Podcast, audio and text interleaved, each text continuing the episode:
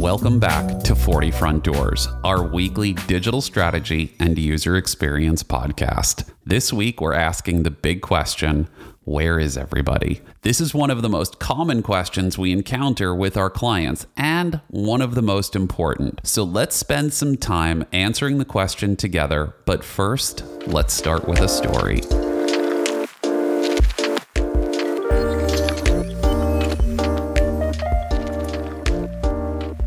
The Drake equation.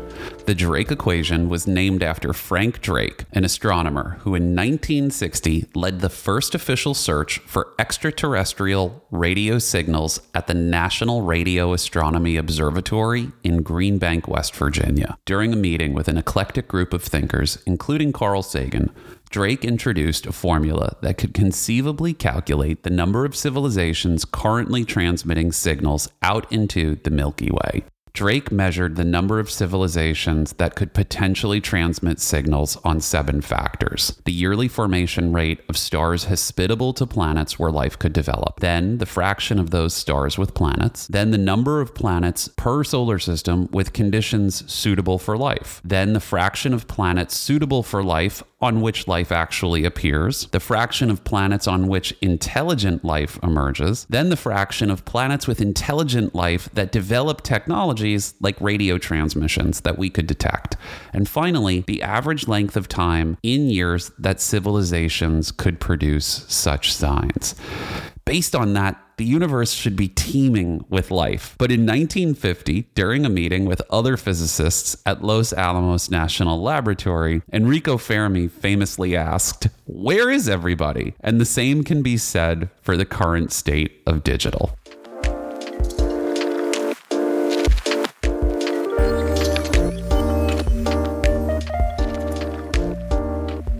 Most of what we do as digital strategists falls neatly into the category of that's obvious when examined after the fact, but getting there is a little more complicated. Here's why. Most of our clients know that content is a key ingredient for digital success. They should also know that keywords that align with the search intent of the user improve the quality of their content. We hope that most of our clients know that using those keywords that most closely align to their business while simultaneously differentiating it from other similar businesses will ensure that their URL ranks higher than others on a search page. They should also know that it's important that the content that the newly engaged user reads should be easy to understand, digestible, charismatic, and informative. We should hope that they know that the user experience must be carefully designed to ensure that that newly engaged user is directed through a funnel that provides more specific and detailed information at each passing step. They should know that the user experience must be designed around a specific action co located to the engaging and informative content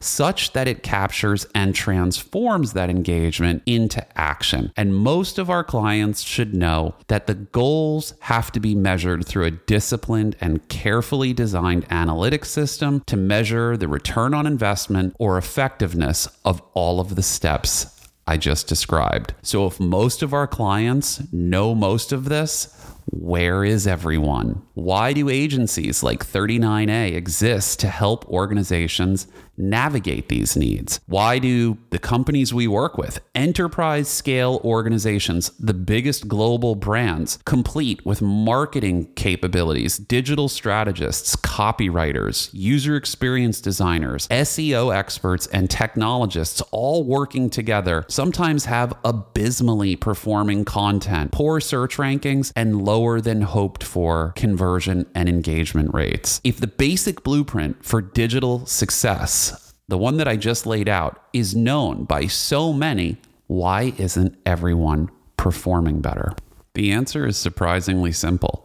You're likely not spending enough and not for long enough. A survey of 168 chief marketing officers revealed that the median marketing budget was only 10% of the overall operating budget and a mean average of 12%. When shown as a percentage of overall revenue, the mean was 8% and the median was 5%. That's not enough. For example, SaaS companies spend more than half on average, more than half of their annual recurring revenue on sales and marketing costs. And some SaaS companies can spend anywhere from 80 to 120% of their revenue on sales and marketing. Here's the the unforgiving truth about that statement. Whether or not we have the individual means to allocate that amount of marketing budget, it's who you're competing with online. You're competing with that from a demand generation perspective, from a content marketing perspective, from an overall brand awareness and engagement strategy. You are competing with organizations who are throwing everything they have into making their audience aware of their brand and finding ways to engage with them. Now, content marketing is a long term investment and results are not going to compound immediately. So you should expect a range of about four to six months to see significant growth and performance. Even if you're putting much more budget against that, it still takes time.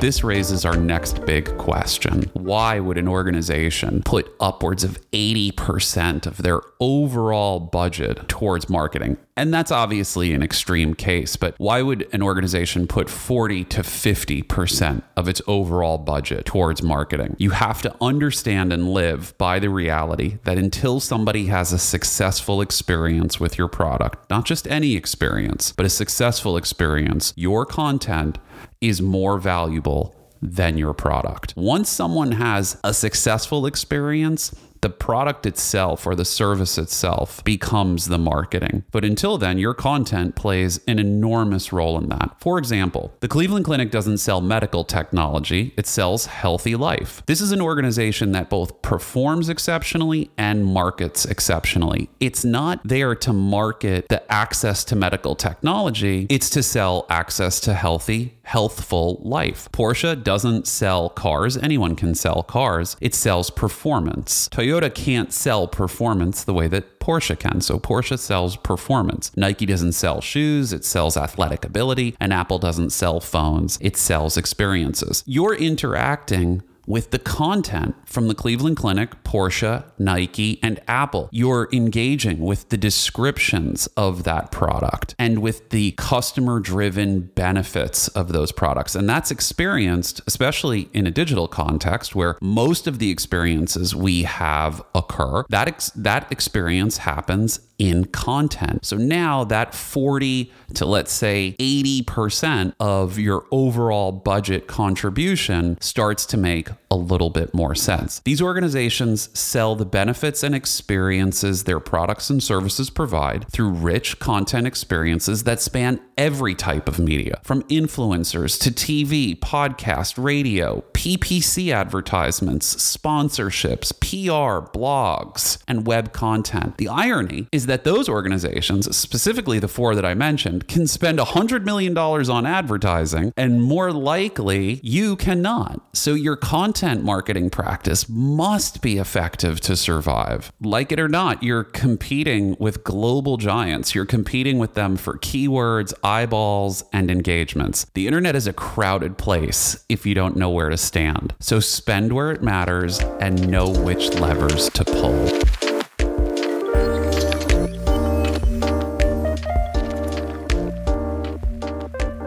If I was running a marketing organization, here are the three key areas that I would focus on. This is exactly what we tell our clients. This is broad advice, but this really covers so many of the challenges that we encounter. First, develop your analytics capabilities. Know what to measure, but importantly, how to measure it. Getting the how right is more important up front. The what comes with experimentation. If you're not an expert, and you don't know exactly how to measure things, the what won't matter as much. So you have to know how to create the right types of goals, how to measure the right types of engagements, then that gives you the latitude to experiment on what you begin measuring. So a lot of that is technical expertise. Develop in house technical expertise or find an agency that can augment that for you. Two, develop your keyword development analysis capabilities. You have to define the problem your customers are trying to solve.